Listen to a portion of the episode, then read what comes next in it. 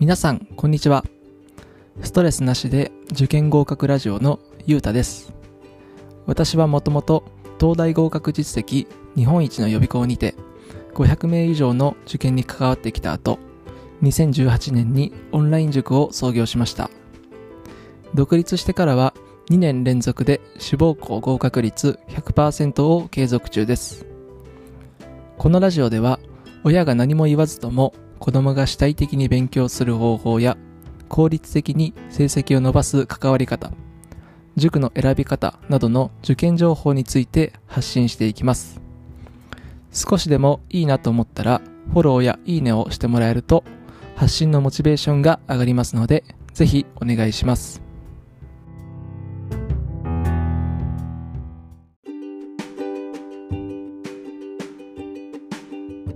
えー今回は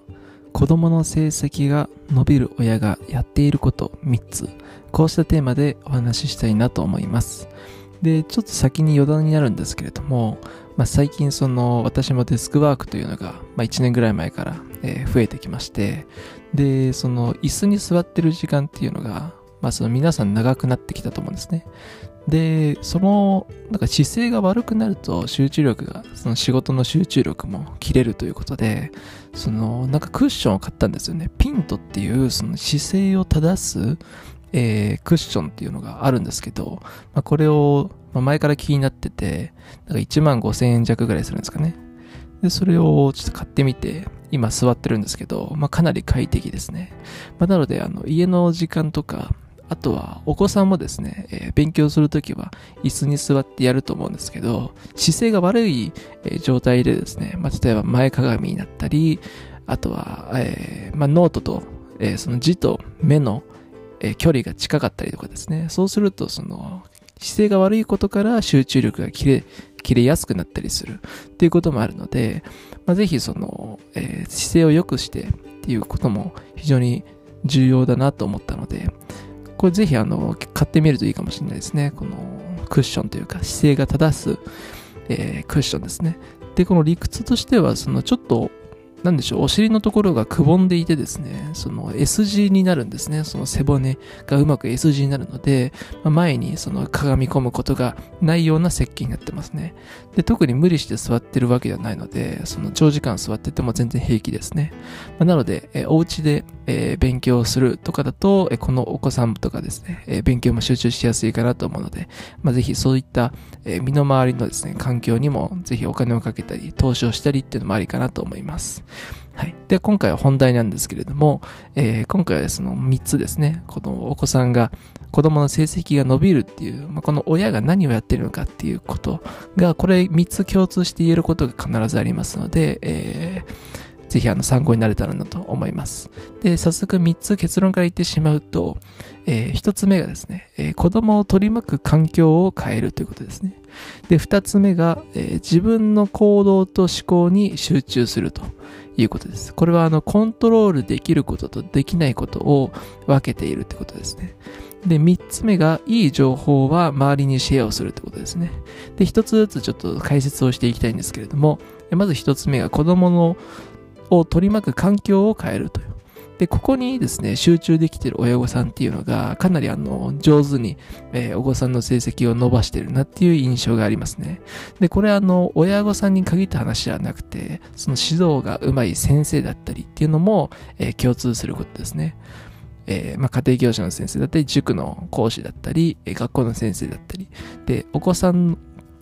をですね、この直接干渉しても、まあ、そんなに効果がないってことを知ってたりするんですね。例えばその親御さんからですね、まあ勉強しなさいって、まあ、これ直接干渉してますよね。直接関わっても、そこで勉強する確率ってすごい低かったりするんですよ。まあ、特に男の子とかだとですね、まあ大体反発してくると。で、女の子の場合は、まあ無視してくると。そういったですね、ことが、まあ多くあるので、で、うまくですね、この勉強させたいんですけれども、その直接干渉せずにですね、この子供を取り巻く環境から変えるっていうのが、えーいいアプローチとして、えーやっぱり成績が伸ばせる親御さんっていうのは知ってますね。で、ただ具体的な例としては、そもそもですね、家とかでは絶対勉強できないので、例えば、えー、もう図書館に行かせるとかですね。えー、そうしたことだったり、私もその、お家で勉強がなかなかできないんですっていうご相談に関しては、その家で勉強するように言ってくださいという、こういった直接干渉するアプローチではなくて、これはあの絶対意味ないので、喧嘩になるだけですね。と、それはせずに、まあ、週、えー、3回のペースとかで近くのまあ公民館だったり、えー、図書館だったりっていうのに行こうと。えー、自習室をに行こうと。こういった話をしてますね。まあ、そのために、えー、それ、これってあの環境を直接、あ、環境を取り巻く、お子さんの取り巻く環境を変えるアプローチですよね。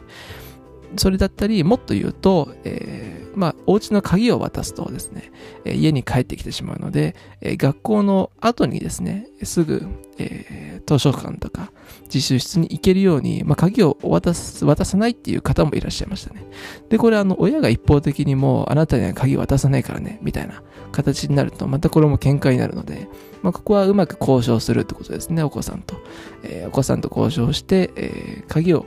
もあの持たせないから、まあ、その時間、夕方までは、例えば、えー、まあ、んまり遅くなると心配ですから、夕方の何時ぐらいまでは図書館とか自習室で勉強してこようと。で、これってあの勉自習室に行くと、その誘惑っていうのが全然ないんですよね。家だと、まあ、ゲームだったり、テレビだったり、まあ、あとは、まあ、スマホとかですね。えー、まあ、スマホはいつでもあるのか。とか、あの漫画とかですね。まあ、本だったりいろいろ誘惑があるわけですね。まあ、ただ図書館とか、そういった静かな環境に行ってしまうと、もうその勉強以外やることがなくなるんですよ。で、そこで、えっと、やっとスイッチが入りやすいという環境が整うので、まあ、まとめますと、え、まず一つ目ですね、えー、子供の成績が伸びる親御さんっていうのが、えー、やってることとしては、取り巻く環境を変えることっていうのが、えー、結構上手い方が多いです。はい。で、二つ目がですね、え、自分の行動と思考に集中するってことなんですけれども、これはあの、え、他人を変えることができないということですね。その、コントロールの領域を分けることが、え、非常にうまいです。やっぱり成績を伸ばせる親御さんっていうのは、え、これは親自身がコントロールできると。まあ、けれども、これは、このことは親、親自身だとコントロールできないっていう、この住み分けがすごいうまいんですね。まあ、なので、これ私も気をつけてることなんですけれども、えー、お子さんの、例えば生徒のですね、数学の点数っていうのは、これコントロールできないんですね。まあ、ただ、えー、今日、えー、なん、今日、その生徒が数学を何時間勉強するかっていうのも、ここもコントロールができないんですよ。じゃあ自分にコントロールできる部分といえば何かっていうと、例えば学校が終わってすぐにその生徒と電話をしてですね、じゃあ今日は何時から何時まで頑張ろうか、みたいな、そういった、声かけっていうのは自分がコントロールできますね。声かけだったり、えー、メールとか、え、LINE を送ったり、まあそういったアプローチですね。そういったその自分がコントロールできないこととできることに住み分けてですね、自分がコントロールできることに集中していくと。まあ、この考え方はかなり大事ですよね。社会人としてもやっぱり仕事ができるとか優秀な人っていうのは、まあ、少なからずこのコントロールの領域っていうのを分ける癖がやっぱできてると思いますね。これができてないと、その、例えばまあ今コロナで大変ですけれども、まあ、コロナっていうのは言い訳とか、あの、ちょっと、ネガティブに捉えすぎてですね、コロナが、コロナのせいで〇〇だっていう風に、まあ、ちょっとそういう悲観的になりすぎてしまったりするパターンもありますね。まあ、ただコロナっていうのは、そのもちろんコントロールできない領域に分類されるので、まあ、そこにその思考を巡らせたり、その、まあ、愚痴を言ったりですね、自分の時間を使うっていうことが結構非生産的なんですね。効率的じゃないと。なった時にもっと自分でコントロールできる部分は、えー、何かと。えこういうふうにあの思考を巡らせることが大切ですね。で、まあ、社会人としてもこれが、え優秀な人はやってるんですけれども、これもあの、え親御さん、えそうです成績が伸びる親御さんっていうのがやっぱりやってることが多いですね。で、まあ、これの最大のメリットはですね、その自分自身がやっぱ楽になるんですよね。親のストレスがかからなくなるってことです。で、コントロールできない領域に、コントロールできないことに関して、その変えよう変えようとしているとですね、まあ、例えば、お子さんが勉強しないと。まあ、ここの子供のえー、例えば子供の心をですね、変えるのに、えー、このコントロールできないところに時間とかを使ってると、その成果にならないので、報われないわけですよね。でこんなに頑張ってるのに報われないっていう風な思考にだんだんなっていってですね、まあ、これで自分自身がストレスを抱えてしまうと。そうですね。まあ、こういったちょっと負のサイクルに陥りやすいですね。なので、二つ目まとめとしては、コントロールできることとコントロールできないことに分けることがうまいっていうことですね。で、三つ目がこのいい情報をシェアするってことなんですけれども、これどういうことかというと、えー、例えば、ここの塾の校舎が、えー、評判がいいとか、えー、そういったものを積極的にやっぱり発信していたりとか、あとはここの家庭教師の先生が結構おすすめよとかですね、まあ、こういった、えー、情報をシェアすると。例えば、えー、志望校、例えば高校受験の時は、え、ここの高校はすごい評判がいいみたいだよ。ここの高校のあの先生が、えー、結構あの、いいみたいだよ、みたいな、そういった情報をどんどんですね、周りに発信をするっていう親御さんは、やっぱりあの、えー、成績というか、えー、上がりやすい傾向にあります。なんでかっていうと、この、やっぱり勉強とか、その学校っていうのはその、まあ、チーム戦だったりするんですね。まあ、受験っていうのは個人戦だと思いきや、実はあのチーム戦であると。で、これ受験に限らず、その何でもありなんですけれども、学校の成績、えー、評定を上げるとかもですね、実はチーム戦なんですね。というのも、情報戦に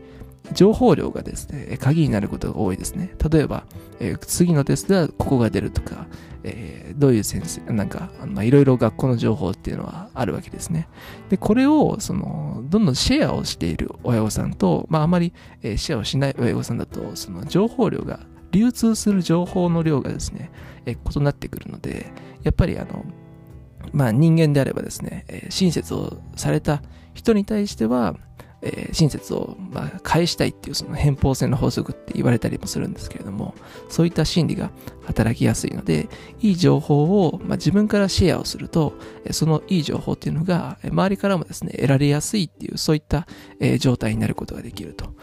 で、こちらもですね、まあ、例えば私もですね、えー、まあ、年間が新規だと今、生徒さんで5人ぐらいで、えー、やらせてもらってるんですけれども、毎年その10人から15人ぐらいにやっぱ増えるんですよね。で、ありがたいことに口コミをいただくんですけれども、やっぱり、えー、あの、例えば私のことをすごいいい先生がいるよというふうに、そのお母様からですね、えー、ご紹介受けるんですけれども、やっぱご紹介していただくお母様の生徒がですね、より伸びるっていう傾向が結構あるんですよね。これなぜかっていうとなんか不思議ですよね。なので、まあ、ここも、やっぱいい情報をシェアする。まあ、ここの塾がいいよとかですね。こういったのをどんどんお母様が、えー、お父様、お母様からどんどん発信をしていくと、それが巡り巡って、その、えー、自分たちも帰ってくるっていう、まあ、その法則が働いているんじゃないかなというふうに、私もあの、これまで見てて思いました。はい。これがいい情報をシェアするってことですね。受験というか、えー、受験や学力、勉強っていうのはやっぱりチーム性になるところが多いので、情報量が鍵になると。で、いい情報を発信、シェアすることで、そのいい情報っていうのがさらに、えー、自分の中にも入ってくるようになる。まあ、こういった、えー、流れですね。なので今回、えー、まとめますと、子供の成績が伸びる親がやってることっていうのは3つあって、え子供を取り巻く環境を変えると。で、自分の行動と思考にのみ集中して、コントロールできることと、コントロールできないことにうまく分けるということですね。で、3つ目が、えー、いい情報は積極的にシェアをすると。はい、この3つをちょっとあの今回お伝えしました。えー、他にもですね、今回は以上になるんですけれども、えー、他にも私はですね、ブログとか YouTube でも、えー、子供がえー、やる気を引き出してですね、えー、主体的に勉強するような方法というのを発信していますので、もしよろしければそちらも、えー、覗いてみてください、えー。では今回以上になります。ストレスなしで受験合格ラジオのゆうだでした。じゃあまたね。